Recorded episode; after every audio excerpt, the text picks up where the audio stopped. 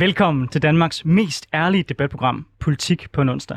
Her inviterer vi hver uge spændende gæster til politisk debat uden spænd og fastlåste politiske positioner. Og hvis du forventer neutrale værter, så er det et forkert sted, du er tunet ind. Mit navn det er Anders Storgård. Jeg er tidligere landsmand for konservativ ungdom, og så er jeg konservativt kommunalbestyrelsesmedlem på Frederiksberg. Og jeg hedder Sofie Lippert. Jeg stiller op til Folketinget for SF, og så er jeg tidligere landsforkvinde for SF Ungdom.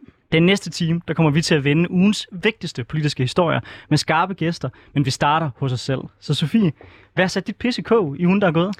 Jamen, øh, det er faktisk en, en lidt lille ting, og jeg tror, øh, det er måske vigtigt for mig nu, hvor vi er et politisk debatprogram, først at sige, at jeg synes ikke, politikere skal blande sig i den her slags ting. Men ikke desto mindre, øh, så synes jeg, det er et stort problem, når vores folkeskoler øh, gør den slags øh, ting. Og det er, at jeg læste her til morgen, at der er en Bornholms skole, der har kønsopdelt deres 8. klasser. De plejede at have tre klasser, nu har de i stedet to hold, et drengehold og et pigehold. Øh, og der er ligesom mange ting ved den her historie, der, der lidt kan sætte mit pis i kog. Den første og primære er, at hvis det var en muslims friskole, der havde gjort det her, så havde det været på forsiden af samtlige medier, hvorimod det nu er en lidt mindre notits hos DR og TV2.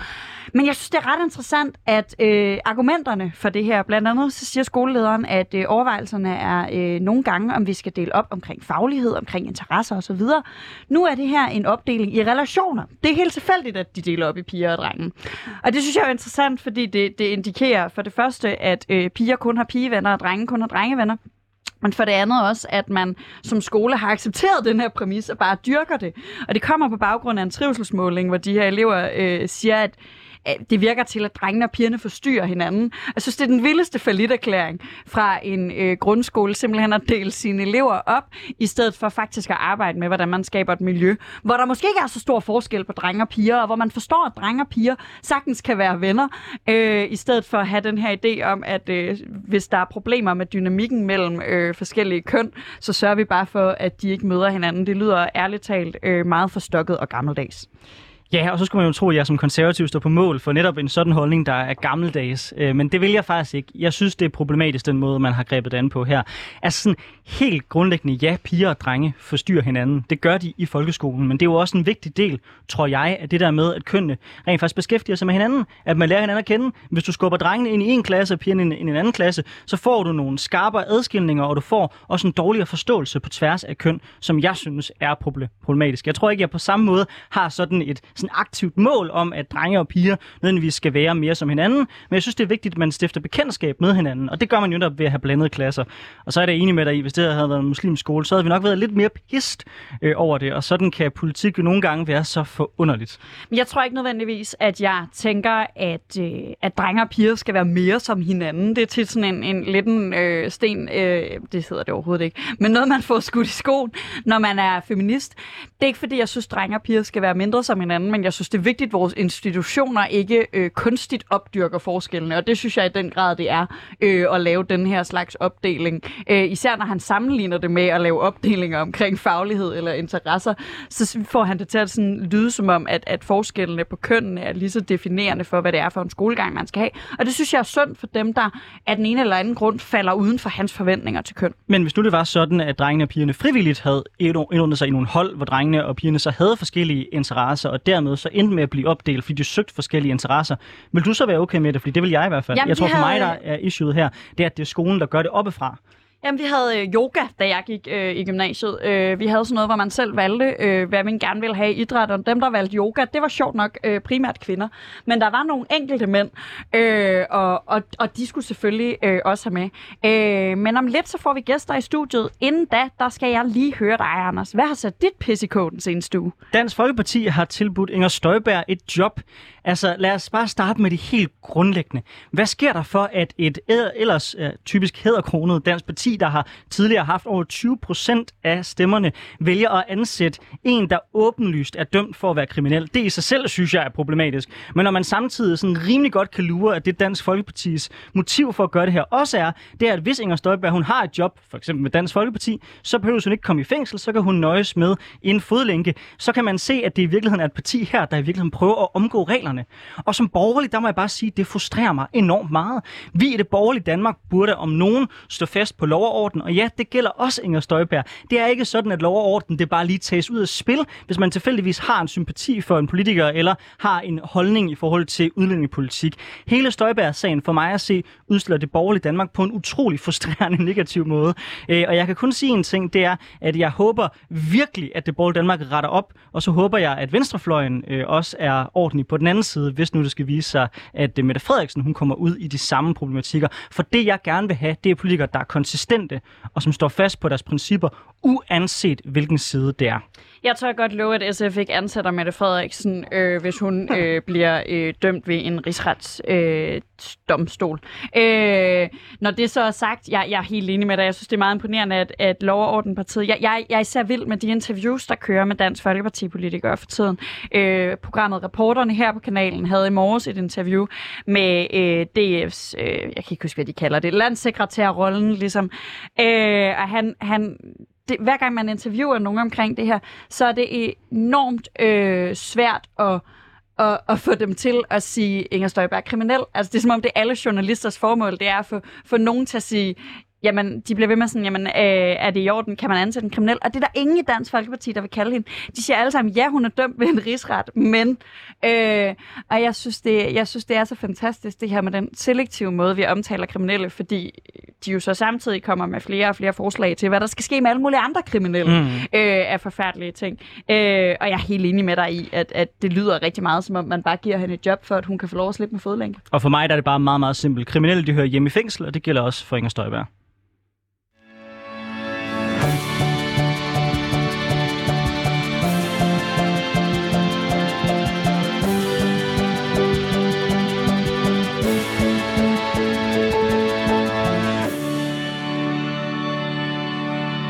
Ja, nu skal vi byde velkommen til vores gæster her i studiet. Den første gæst, jeg gerne vil byde velkommen til, det er dig, øh, Kasper Wigman, som er Kina-forsker og leder af den danske tænketank Think China.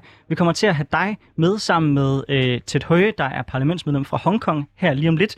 Men først så starter vi altid ud med at spørge folk om, hvad har ligesom været på deres politiske radar i ugen, der er gået. Noget særligt, de har lagt mærke til, også for at vi får et bedre indtryk i, hvad er det for nogle sager, der rører sig for vores gæster.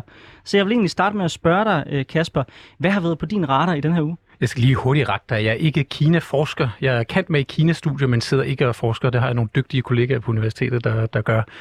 Øh, noget jeg kiggede på, en af de historier, der var øh, tidligere på ugen, det er det, er det med, at kineserne og, og kommunistpartiet, altså de samler jo data fra, fra Facebook og vestlige sociale medier, som de så har en stor database, den måde, de også bruger vestlige sociale medier på til at overvåge deres egne borgere i udlandet, det synes jeg var, var ret interessant, og sådan også et udtryk for, den her Big Brother state, som Xi Jinping han ligesom står i spidsen for, hvor omfattende det egentlig er, og hvor, hvor lidt vi, vi egentlig ved om, hvordan Kina bruger vestlige sociale medier i mange forskellige sammenhænge. Det synes jeg var ret interessant, og tankevækkende selvfølgelig også. Hvad tror du, det kommer, det kommer til at betyde på lang sigt for vores syn på, på, på Kina, at de her historier begynder at øh, komme ud? Vi har jo også tidligere set, hvordan øh, hele den her sag med Kina, der begynder at lave sådan et, øh, hvad kan man sige, et, et, et, et social medie karaktersystem i forhold til, hvordan folk er tro over for regime, at det er også med til at skabe ret meget debat. Måske også den måde, vi selv bruger vores sociale medier. Tror du, der kan være en spillover-effekt også i dansk politik på sådan en sag her? Måske, altså det skal jo nok i hvert fald få folk til at tænke sig en ekstra gang om, også det skal det generelt i forhold til, hvad det, hvad det for nogle data, man giver til, til store sociale medier, hvordan det bliver den her data opbevaret. Altså der har vi adgang til de her server. Altså Kina har jo deres eget intranet, kan man ligesom sige, hvor kommunistpartiet har styrt på alt, hvad der foregår med alle kinesiske tech-giganter. Det har vi jo ikke i Danmark. Altså det er jo også et, et demokratisk problem, at også vores politiske debat, også nu når der kommunalvalg foregår på Facebook, og vi har jo set også karikaturtegninger af politikere, hvis de bliver lige pludselig øh, blokeret fra Facebook, så forsvinder en meget vigtig kanal, og det er jo et eller andet sted et demokratisk problem, at vores samtale foregår der. Jeg synes noget, der er enormt interessant, som var en stor debat. Øh, jeg er som tidligere nævnt tidligere landsforkvinde for SFU, og vi, vi diskuterede længe, om vi skulle have en TikTok. Øh, og jeg bliver helt vildt nysgerrig, når vi nu er på det her sådan. Også for at høre dig, fordi mit indtryk er, at øh, måske ikke til folketingsvalget, men næste kommunalvalg, altså om fire år, fordi vi ser allerede, at den politiske debat er rigtig meget rykket fra Facebook til Instagram. Mm. Øh, og jeg tror, at den bevæger sig videre over på TikTok, og TikTok i højere og højere grad også bliver et medie, øh, danske politikere kommer til at bruge, og som, som generelt bliver brugt i en mere seriøs sammenhæng, end, end folk øh, måske har en fordom om, at TikTok, min TikTok er fyldt med politik. Mm. Tror du, altså, er det noget, vi skal være ekstra opmærksomme på, eller, eller er vi faktisk et sted, hvor TikTok er at sammenligne med Facebook? Ja, det er det jo et eller andet sted, når man kigger på, hvor, hvor de yngre målgrupper er. Altså, de bruger jo, jo TikTok, og det, der er interessant ved TikTok, det er, at, at firmaet ByteDance, som jo er kinesisk, der er bag, det, det er jo det første kinesiske selskab, der egentlig lykkes med at gå globalt med et socialt medie. Altså Tencent, der har WeChat, har prøvet også, men øh, der er ikke rigtig nogen kinesiske selskaber, der lykkes med det. Det er TikTok jo, fordi de også opkøbte Musical.ly, som også var et kinesisk selskab, og så fusionerede det. Og det er jo der, de unge er. Altså man kan sige, der hvor brugerne er, men der kommer altså virksomheder, så der var også politikere, fordi vælgerne er der. Så hvis man vil ud til sin målgruppen, så skal man jo ramme dem der, hvor de er. Så det tror jeg også, man skal tænke over igen, er vores data sikret fra TikTok? Hvordan er de opbevaret? Altså hvem har i sidste ende adgang til, når vi giver vores biometriske data, vores ansigtsgenkendelse, alle de her ting væk? Det synes jeg, vi skal tænke over generelt, og ikke kun fordi det er Kina, men sociale medier generelt i det hele taget. Vi skal også byde velkommen øh, til vores anden gæst, der er til et høje parlamentsmedlem, eller tidligere parlamentsmedlem i Hongkong. Øh, han flygtede gennem Danmark og er nu i Australien. Øh, jeg skal sige, at i den her sammenhæng, så er jeg måske ekstra biased, eftersom at jeg var en af de danske politikere, der var med til at sikre, at der kunne laves et falsk program, som kunne sikre, at han kunne komme ud fra Hongkong, og som gør, at han i dag er i sikkerhed i Australien. Det her interview og vores snak med Ted kommer selvfølgelig til at foregå på engelsk. Ted Høje, welcome to our program. Are you on the line?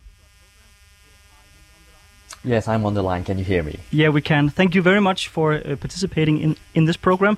Just as a short beginning before we go into the debate about what's happening in Hong Kong, I would like to ask you if there's anything particular that has been on your political radar for the past week.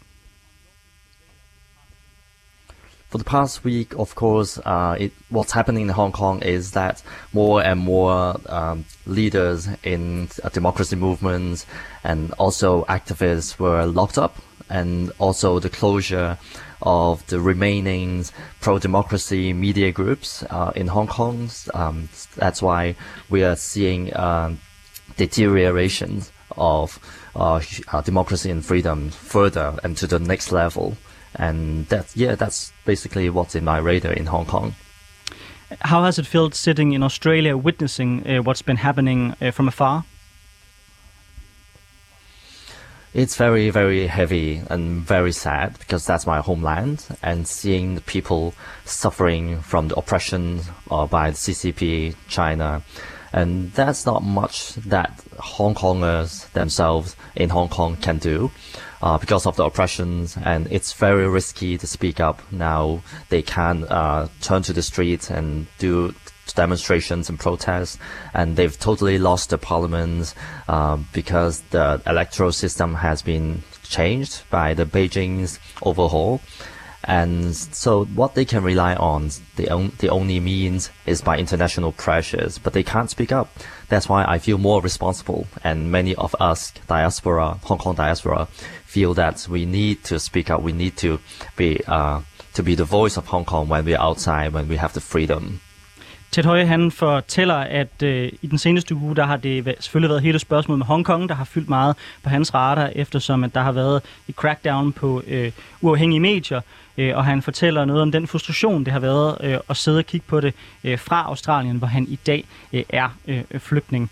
Øh, Yeah, and uh, Ted, we're just translating a bit uh, what you're saying, and I, I, was wondering one thing because we're going to talk a lot about the situation in Hong Kong, and uh, But another mm-hmm. thing I was wondering, because now you're in a different country, uh, do you follow politics in Australia or do you mainly focus on your homeland? Do you like uh, join the debates in your new homeland? I do. I I keep reading news about Hong Kong on a daily basis. I follow very closely because that's the way I can have a feeling of the uh, what's happening in Hong Kong and feel the rhythm and the feeling of the people. But at the, at the same time, I need to uh, have my eyes very closed on Australian politics because I need to deal with uh, a lot of politicians and I meet with uh, government officials here. And so I need to understand the politics so that um, how they generate their China policy or Hong Kong policies. And I, I'll find a better way uh, to to step in and to do my advocacy work here. So basically both. Mm. Ted Høje, han fortæller, at han øh, sørger for at holde sig fokuseret både på, hvad der sker i Hongkong og holde sig up to date, men selvfølgelig også øh, sikre, at han er opmærksom på, hvad der sker i Australien, fordi det er vigtigt for hans mulighed for at kunne påvirke den australske opinion øh, i retning af at øh, hjælpe øh, Hongkong. Øh, jeg vil starte med lige at skyde den over til dig, øh, Kasper Wigman. Øh, hvad er Ted Høje for en karakter? Øh, hvordan har du stiftet bekendtskab med ham? Hvilken rolle spiller han for demokratibevægelsen i Hongkong og har spillet? Jamen, han er jo en af nøglefigurerne også. Man kan sige, at demokratibevægelsen i dag er jo bumpet sønder sammen, og, og råderummet bliver jo mindre og mindre, altså hvis de overhovedet har noget på nuværende tidspunkt, fordi at Kommunistpartiet fra Beijings side også med den nationale sikkerhedslovgivning, den nye valglov, har fuldstændig grebet om Hongkong. Altså man kan sige, det der, det der egentlig er sket med Hongkong, det er, at Hongkong de facto er en del af fastlandskina på lige fod med alle andre provinser, regioner, byer i Kina. Øhm, der står selvfølgelig stadigvæk Basic Law, som er, som er Hongkongs grundlov, som man ligesom fik lavet med overdragelsen fra, fra Storbritannien til, til Kina i 97, at, at man har nogle rettigheder. Og der siger man så fra Kommunistpartiets side, at man stadigvæk har de rettigheder. Det er også interessant at se fra Beijings side, at man har travlt med selv at definere, hvad demokrati er. Nu holdt Biden sin demokratikonference meget belejligt holdt Kommunistpartiet og Kina sin egen demokratikonference øh, noget tid inden. Så Kina prøver ligesom at definere selv, sådan, at sige, at Vesten skal ikke have patent på at definere, hvad demokrati er. Det kan vi også gøre. Så derfor kan de så også komme bagefter og sige, at der er demokrati i Hongkong. Det er bare ikke det demokrati, I har i Vesten, det er vores. Og på den måde kan man så sørge for at bruge demokratikraft, som Ted Hui ikke har noget rådrum og ikke har noget at skulle have sagt.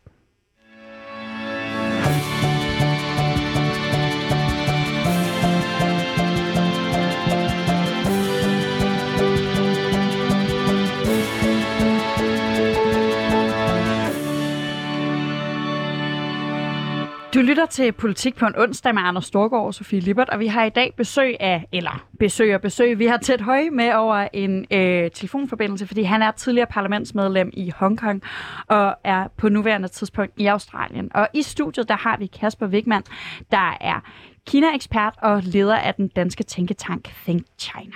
Og vi er allerede lidt gået i gang med det, men da Hongkong i 1997 blev en del af Kina efter at have været en britisk koloni i 150 år, var det med et løfte om to systemer, et land. Altså at den lille enklave på Kinas sydkyst kunne bibeholde dets ytringsfrihed, forsamlingsfrihed, selvstændige retssystem og relativt frie samfund. Men her i 2022 er der ikke meget tilbage af den frihed. For efter et ydmygende valgnederlag i 2019, der har Kina strammet grebet om byen. De kritiske medier i Hongkong er blevet lukket. En hver opposition, der kunne provokere Beijing, fængslet og sendt på flugt. Og det danske kunstværk Pillar of Shame, der stod som symbolet på Hongkongs frihed, modsat fastlandet, er blevet fjernet. Med denne baggrund, der gik Hongkong til valg den 19. december. Og på forhånd var den demokratiske opposition udelukket for at deltage, og hvor det tidligere var halvdelen af pladserne, som var på demokratisk valg, så var det nu kun 22 procent. Mange valgte derfor at boykotte valget, og stemmeprocenten blev halveret til blot 30 procent. Så er vi vidne til det sidste kapitel i Hongkongs demokrati. Og hvordan bør vi i Vesten reagere på udviklingen i Hongkong? Det er den debat, vi tager lige nu i Politik på en onsdag med to, der er eksperter i netop det emne. Again, welcome to our program, Ted Høje.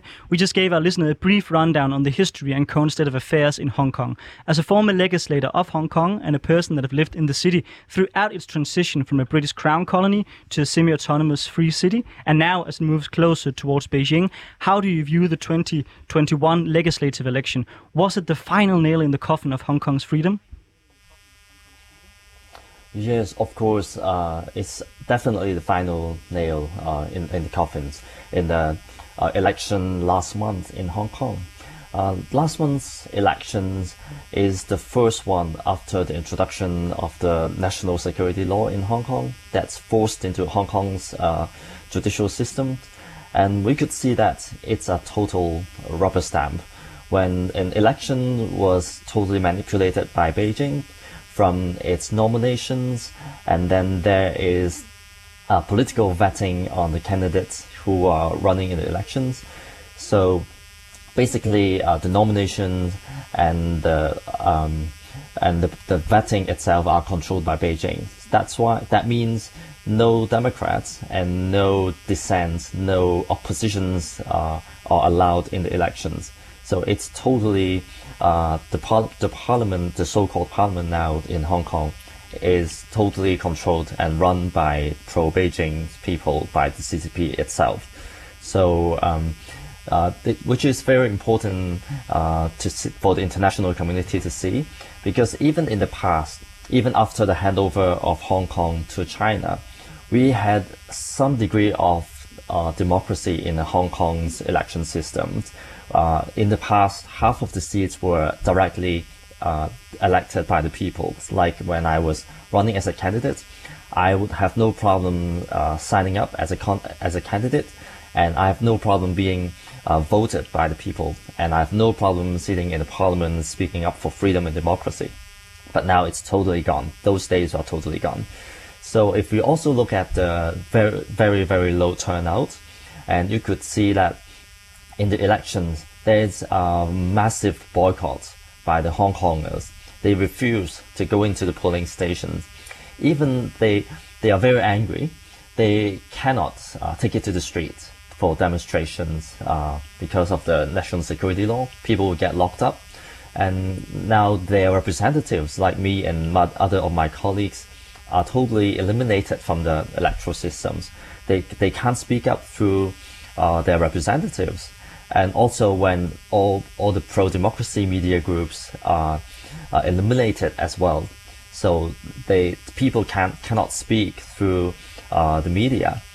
So there's not much that they can do.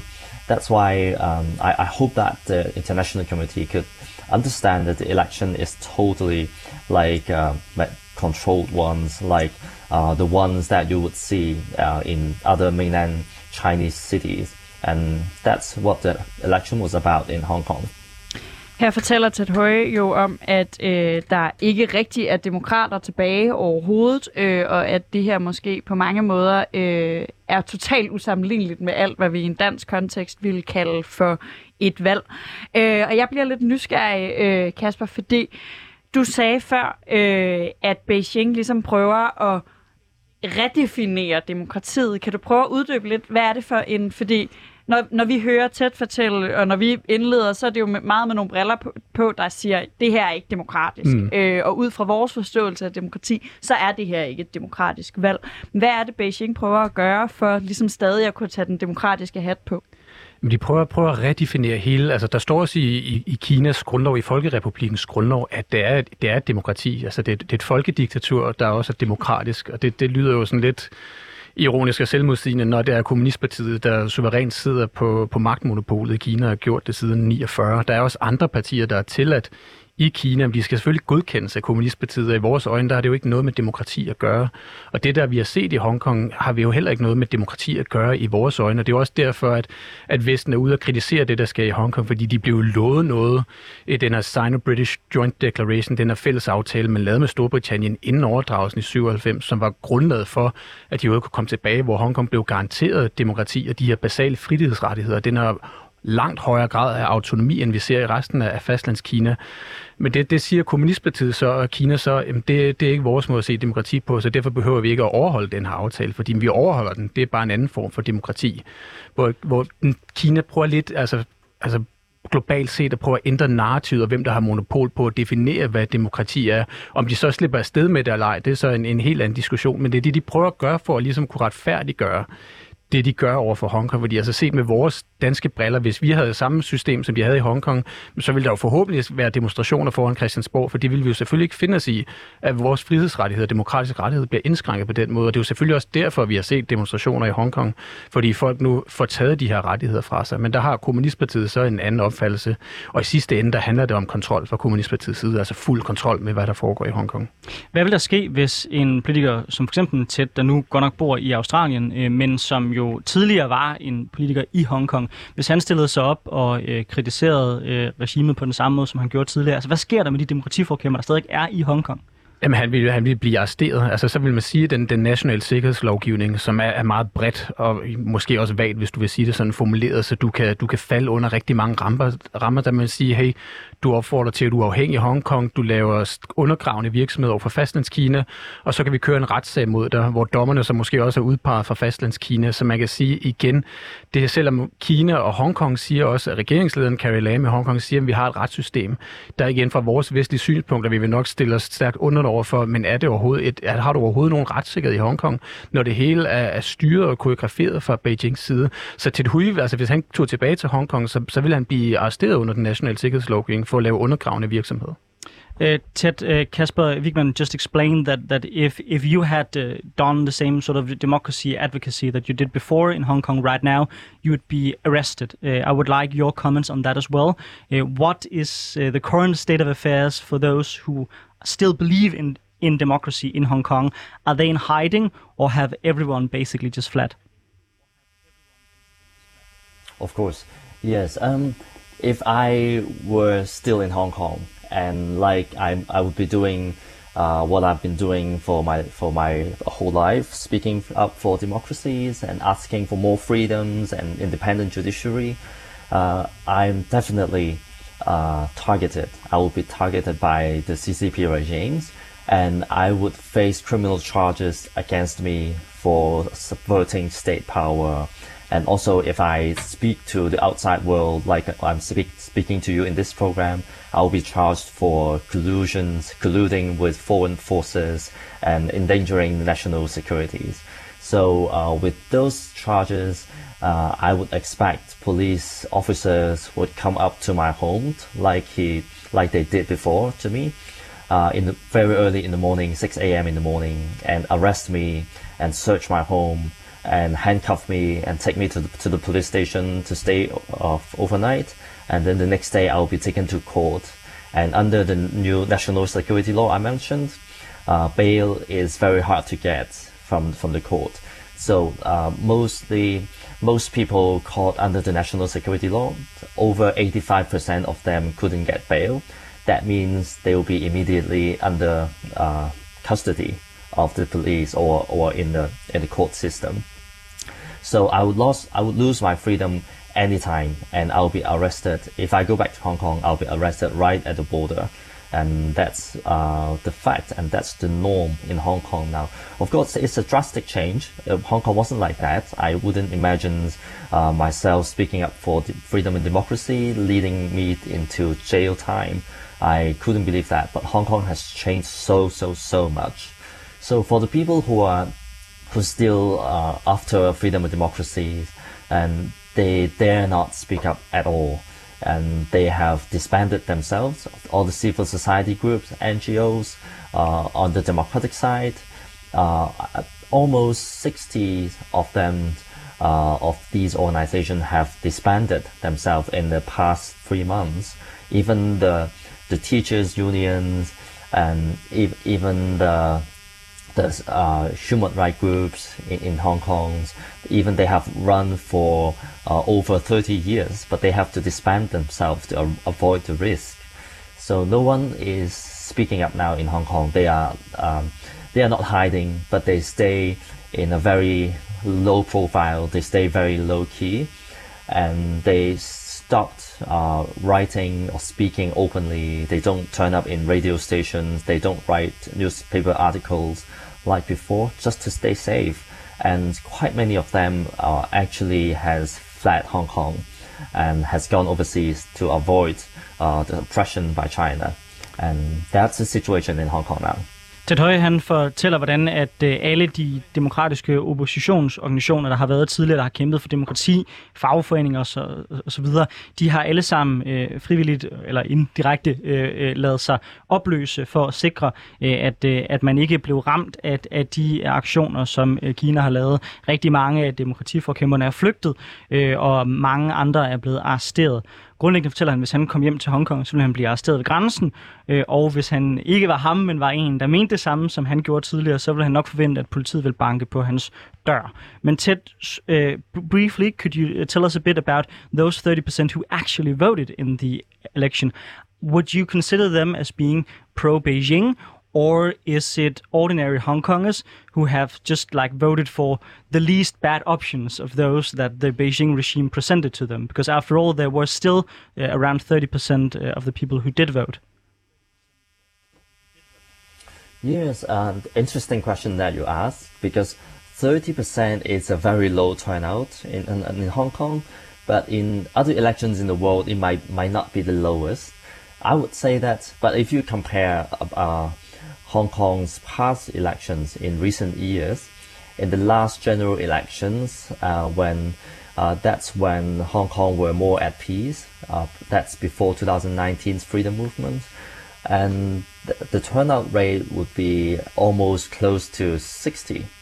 So if you compare the district council election, that's the municipal level elections uh, in 2019, the turnout rate would be as high as 70.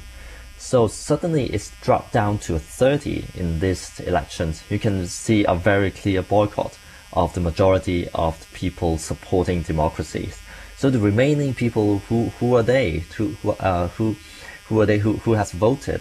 They are, yes, pro-Beijing people, and they are, of course, um, uh, I, I mean, mobilized and manipulated in a way uh, by the regimes to come out to vote, and so they they might not. Those people might not believe in democracy. Then those people might have an vested interest, and they might not think. But yes, they are Hong Kongers, and and I w- I'd like also like to add that uh, the CCP regime in Hong Kong has moved more and more people from mainland China to Hong Kong, and they after some times after seven years they uh, would be Hong Kong citizens and they would be eligible to vote.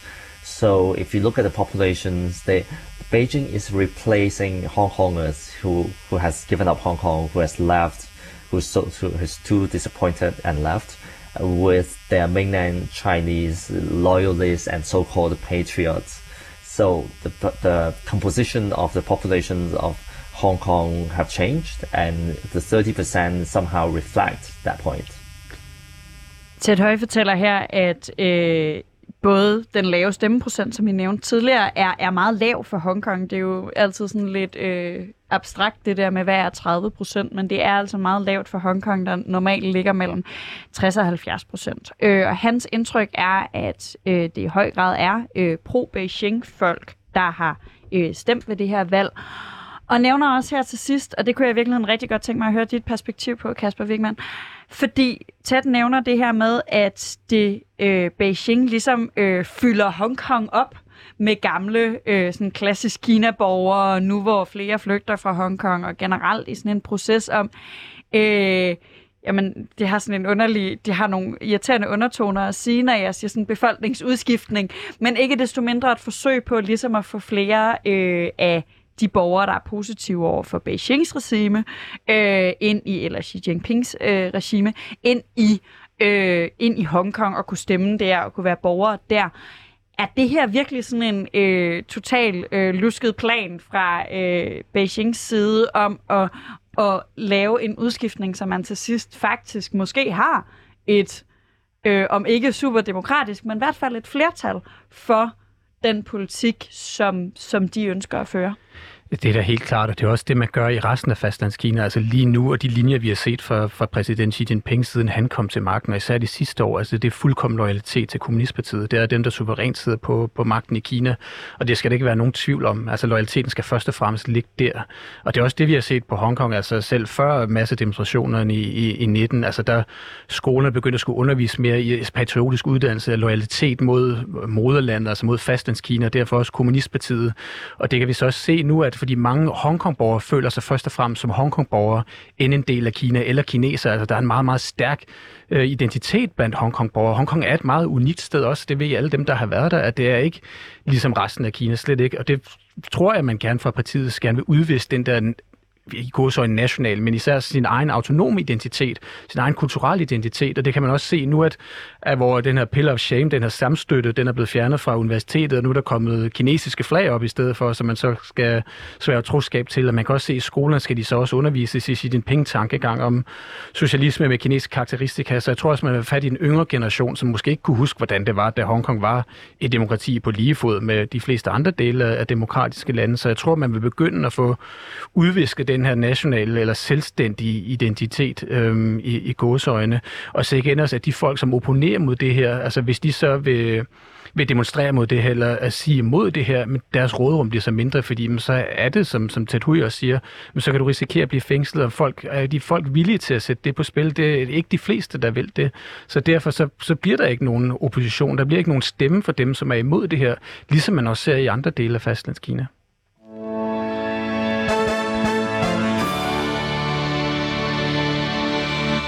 Du lytter til Politik på en onsdag med Anders Storgård og Sofie Libert, hvor vi i dag besøger Ted Høje, tidligere parlamentsmedlem i Hongkong, og Kasper Wigman, øh, der er Kina-ekspert øh, og leder af den danske tænketank Think China.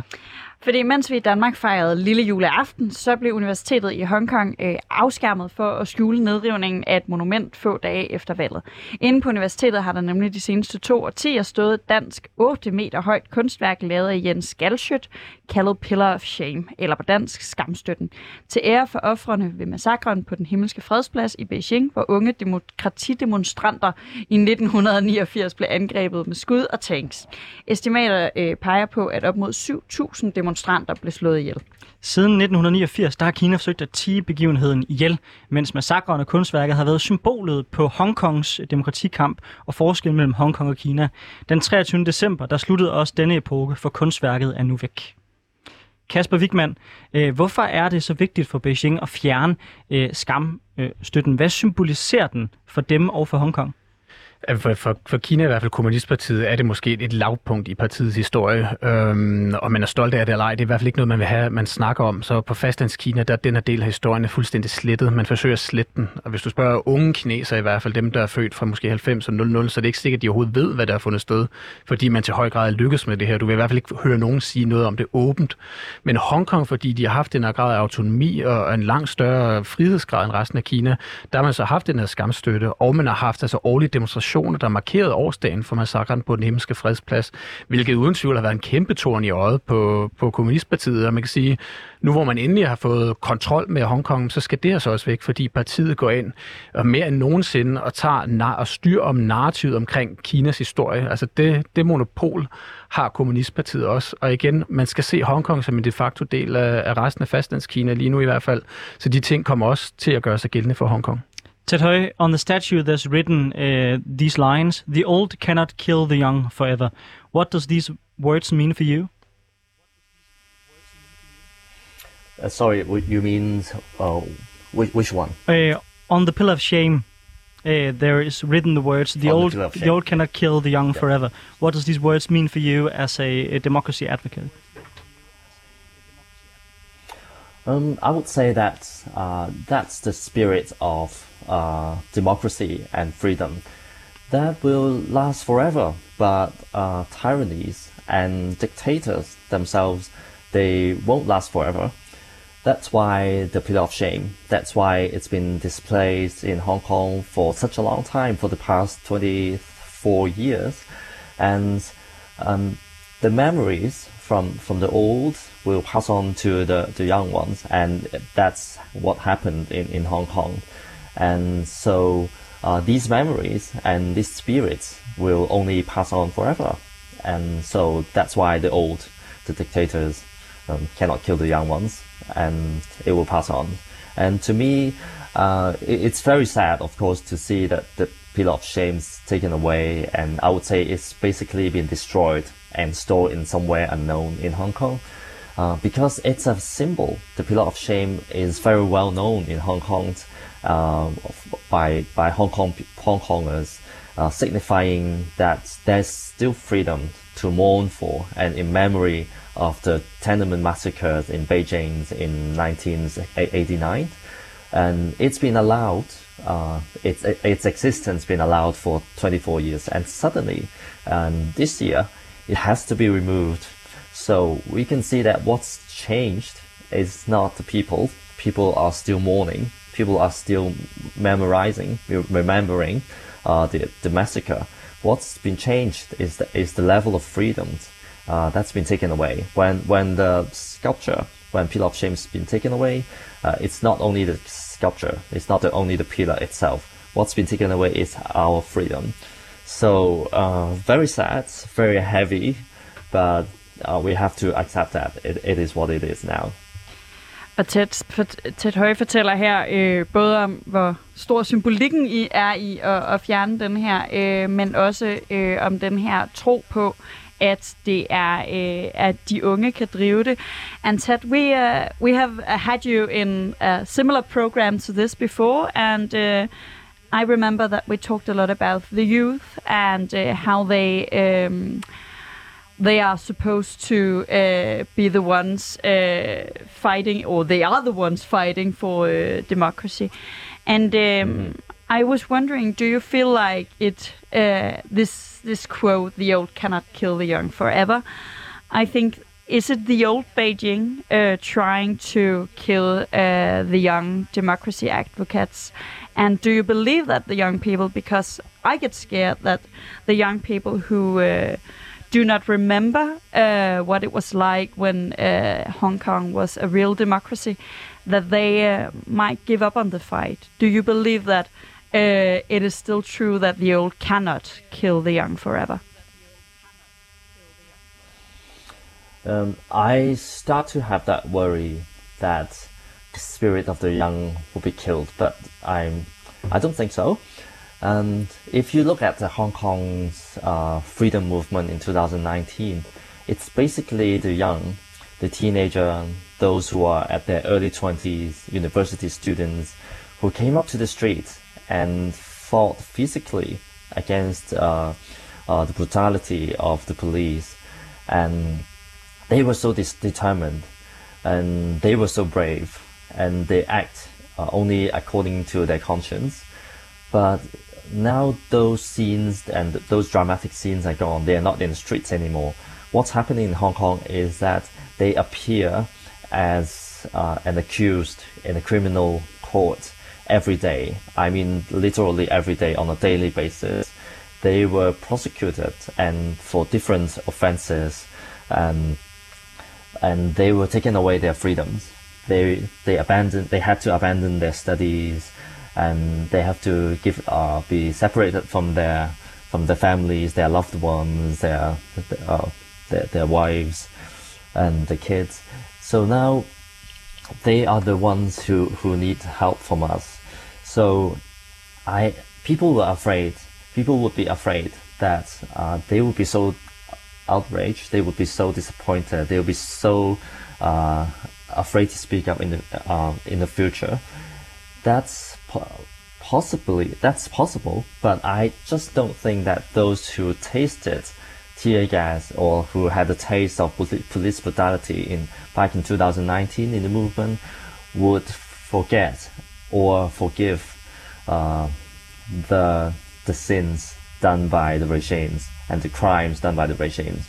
And I, I I'm more on the confident side that they are just waiting for an opportunity before they can rise again. Of course, there's a slogan called "Be Water" in Hong Kong, so the resistance uh, of the people should be like water. When when it's time to be more laid back and to stay low key, they do so. But when the water i- is splashed in future, sometimes they will be powerful again and they would gather again.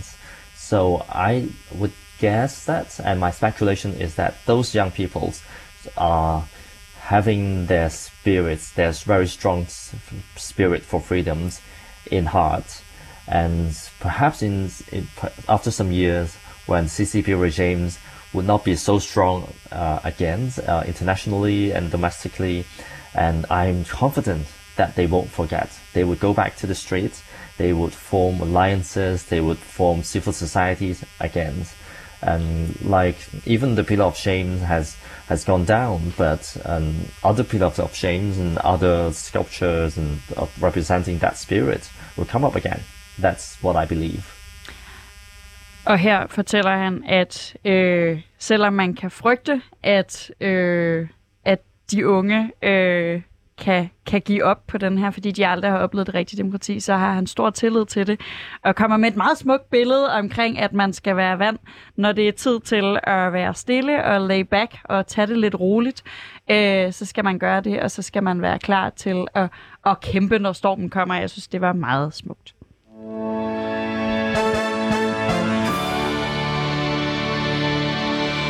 Og du lytter til Politik på en onsdag med Anders Storgård og Sofie Lippert, og vi har i dag besøg af Kasper Wigman, der er Kina-ekspert og leder af den danske tænketank i Think China. Og over en forbindelse hele vejen fra Australien har vi øh, demokratiforkæmper og tidligere parlamentsmedlem i Hongkong, Ted Hui med. Den seneste udvikling i Hongkong er, at nogle af de sidste kritiske medier i byen er blevet lukket, og seks kritiske journalister fængslet her den 28. december. Med valget den 19. december nedrivning af mindet om massakren på den himmelske fredsplads og mediefolks fængsling, så tyder meget på, at 2022 ikke bliver bedre år i Hongkong.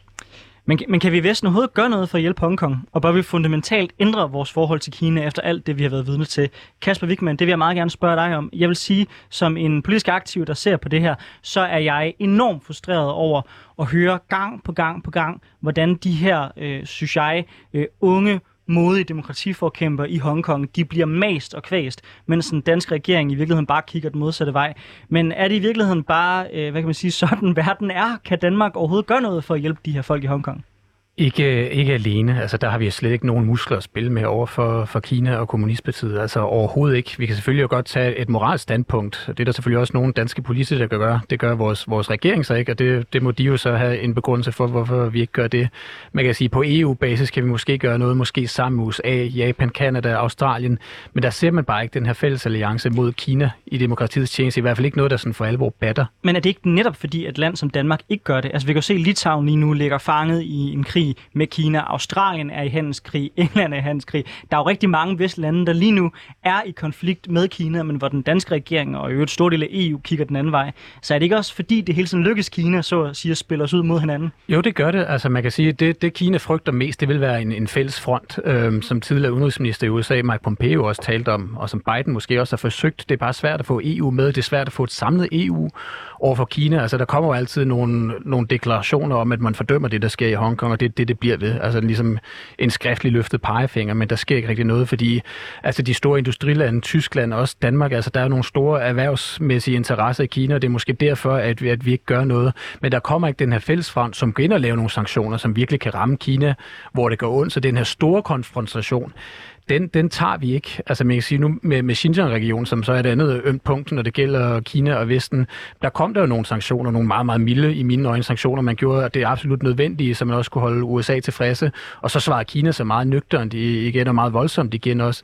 Så man kan sige, at så længe der ikke er en, en samlet front, og man kan sige, at Litauen går ud, Litauen har heller ikke lige så store erhvervsmæssige interesser, så de er måske ikke lige så meget på spil i forhold til erhvervslivet og andre ting, som, som et land som Danmark måske ville have, eller et land som Tyskland. Øhm, så jeg tror ikke, så længe der ikke er den her fælles front, så lykkes det Kina med at have det her manøvrerum, hvor man kan sige, ja, vi er måske lidt presset, men det kan vi godt altså, ride stormen af på. Jeg oplever også lidt en generationsforskel i forhold til holdningen til Kina, fordi øh, nu, nu bliver det her jo, altså det, det er jo, når det sådan bliver politisk, netop du nævner, regeringen ikke, ikke rigtig laver en, en, et statement, men generelt oplever jeg rigtig mange unge, der stiller sig, øh, og unge, sådan relativt bredt forstået, under 40, måske, stiller sig meget kritisk over for det kinesiske regime, og rigtig mange af de ældre øh, generationer, der er mindre er det her er det en politisk, øh, eller, eller handler det om, at vi er naive og ikke har siddet derinde og ikke ved, hvad det er for for handelsmæssige konsekvenser? Eller, eller er der reelt en stor generationsforskel på, hvordan man ser på det her regime? Jeg ved ikke, om det, om det har noget med, med generationer at gøre. Man kan sige, altså i, i og med det skifte, der er sket i Kina, der er sket en markant stramning og en mere autoritær retning efter Xi Jinping kom til magten, og det er så også derfor, vi ser, og så er det især nok også afstedkommet af, at forholdet mellem USA og Kina er blevet markant dårligere og gør det stadigvæk. Det var også på vej selv før Trump, men Trump eskalerede det i hvert fald, og Biden følger den, den rolle. Altså, så man kan se også, altså vores medier er det jo meget de dårlige historier, der kommer fra Kina, og igen, Kommunistpartiet gør ikke sig selv nogen tjenester i den henseende. Så jeg tror også, at selvfølgelig bliver det måske også talt op som Kina lidt et findebillede. Det ser vi også fra NATO, men men det er en svær størrelse. Jeg vil sige, den, den største tjeneste, vi gør selv, det er at blive klogere på, hvad er det, der foregår, så vi så kan lave noget strategi på baggrund af det.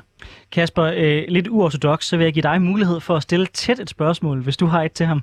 Er der noget, du gerne vil høre tæt syn på i den her sag? For eksempel, hvad vi kan gøre i Vesten? Yes, Ted, I would like to ask you because we know that the, the EU is very fragmented and the West is very fragmented. What would you see would be some concrete actions you could take to to help the people of Hong Kong because right now they're like condemning words and declarations that really don't matter that much to to the CCP. So, do you see any concrete actions that would actually be plausible and would work? Yeah, uh, statements are important, and we we Hong Kongers uh, appreciate that, and we are grateful for that and because that those statements make a clear stance. But of course, uh, it doesn't change uh, China's behavior or attitude. I think what really is impactful is coordinated actions. For for example, a co- coordinated and united boycott against the Winter Olympics, and of course coordinated and united uh, sanctions uh, over Hong Kong or and Beijing's officials over their acts of human rights abuses. I think these are concrete actions that I'm I'm really uh, hoping to see that the EU and and the, Danish can be t- uh, taking the lead uh, in the world, and those are actions that would really help Hong Kong's freedom. Ted Høje, han fortæller, at noget af det, der rent faktisk kan gøre en forskel, det er koordineret handling øh, fra vestlige lande, for eksempel i forhold til boykot af Beijing's øh, olympiske lege. så der er i hvert fald en klar opfordring øh, hjemme til jer i stuerne derom, øh, hvad, man, hvad, hvad man kan gøre. Øh, Ted, øh, I would also like to ask you uh, here, as probably one of the last questions we can uh, go through on this program, um, how do you keep up the spirit? Because when when we have discussed these facts for the past hour, I get the feeling that there's some sort of darkness that uh, seems nearly unbeatable. That it seems uh, like Hong Kong is moving in such a terrible direction, and basically China is uh, increasing its power over over the world. That it can be easy to sort of lose hope. How do you and the people of Hong Kong keep up uh, your hope and your spirit, uh, even though uh, these are so dark times for you? Yeah, thank you. This is a very tough question, even for me and for many Hong Kongers. And and to me personally, I believe uh, and I have faith in the truth. And the truth is that um, freedom and democracy are universal values, and these values are higher than politics. It's higher than economic interests. If if you believe in these values, you would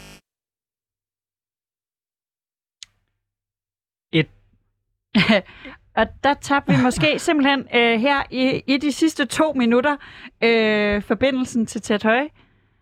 Men, ja, men han sluttede i hvert fald af med, med, med at sige, at hvis man tror på eh, de universelle værdier, man tror på demokrati, man tror på et menneskers grundlæggende rettigheder, øh, så øh, bliver man nødt til at holde fast i det, på trods af det mørke, som man ser. Jeg vil rigtig gerne høre, hvad han afsluttede der, men i stedet for, så kan vi give det sidste ord i den her debat til dig, Kasper Wigman. Vi har lige et minut tilbage. Ja, altså jeg vil sige, altså det man kan se med, med Hongkong og Kina generelt, altså, det er altså Kina som, som stormagt, det jeg i hvert fald sige, at det er en regional stormagt, sørger jo at, at påvirke verden ud fra det, der kommer, kommer Kina og Kommunistpartiet til gode, og det, det er vi nødt til at forholde os til i resten af verden. Vi, vi, vi kommer ikke udenom Kina på godt og ondt. Vi kan ikke afkoble os fra Kina.